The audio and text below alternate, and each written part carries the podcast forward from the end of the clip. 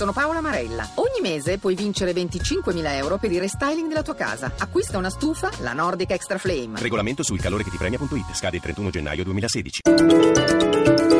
Radio 1 News Economy.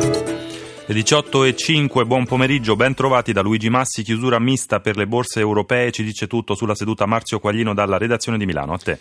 In effetti le borse europee hanno terminato la settimana in ordine sparso, i numerosi dati economici arrivati nel primo pomeriggio dagli Stati Uniti non hanno scaldato i mercati, neppure quelli statunitensi, che in chiusura delle borse del vecchio continente stanno viaggiando eh, poco sopra la parità, in questo momento Dow Jones più 0,23 Nasdaq più 0,18.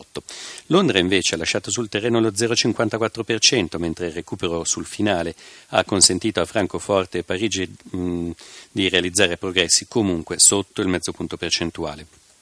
Variazione invece nulla per Milano, dove Telecom è rimasta anche oggi sotto i riflettori. Il titolo, dopo aver toccato in mattinata i massimi dal 2008, si è poi ridimensionato fino al più 0,55% della chiusura. Sul versante dei titoli di Stato, lo spread con i Bund tedeschi è tornato sopra i 100 punti base, 105 per la precisione, mentre il rendimento del BTP decennale di riferimento è salito all'1,58%. Infine le valute. Il tentativo di recupero dell'euro sul dollaro ha perso smalto nel corso del pomeriggio pomeriggio e il cambio si ferma ora a quota 1,1023. Grazie Quaglino, cambiamo argomento, scende ancora il tasso di disoccupazione, a settembre si attestava all'11,8% sui minimi da gennaio 2013, una tendenza che segue quella positiva già registrata dall'Istat nei mesi di luglio e agosto di quest'anno. Il tasso di disoccupazione giovanile si riduce parallelamente un po' al 40,5%. Al contrario dei precedenti mesi estivi però a settembre non aumenta il numero degli occupati. Amalia Carosi.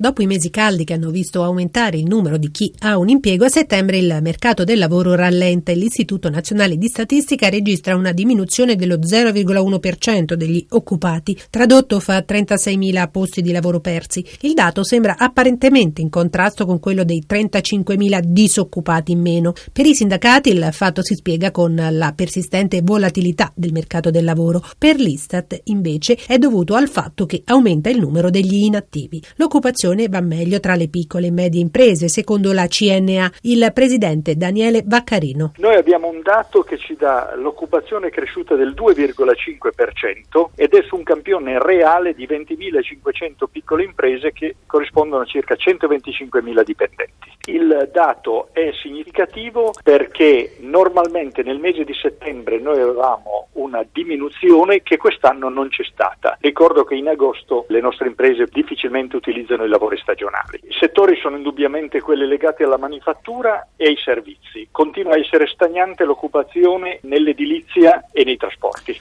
Lo dicevamo prima, si spegne un po' l'entusiasmo su Telecom a Piazza Affari, anche se gli scambi sul titolo restano molto alti, mentre il finanziere francese Nil incrementa la sua partecipazione al 15% del capitale, il caso finisce all'attenzione anche del governo e dei sindacati, questi ultimi preoccupati per il futuro assetto del gruppo. Ma continuiamo a parlare di industria e sviluppo, o meglio di innovazione, con l'iniziativa di un altro grande gruppo industriale, Finmeccanica. Ce ne parla da Milano Laura Longo. In un contesto economico altamente competitivo, in cui il cambiamento e l'evoluzione tecnologica sono costanti e sempre più rapidi, mantenere la capacità di innovare rappresenta una necessità imprescindibile per il sistema paese.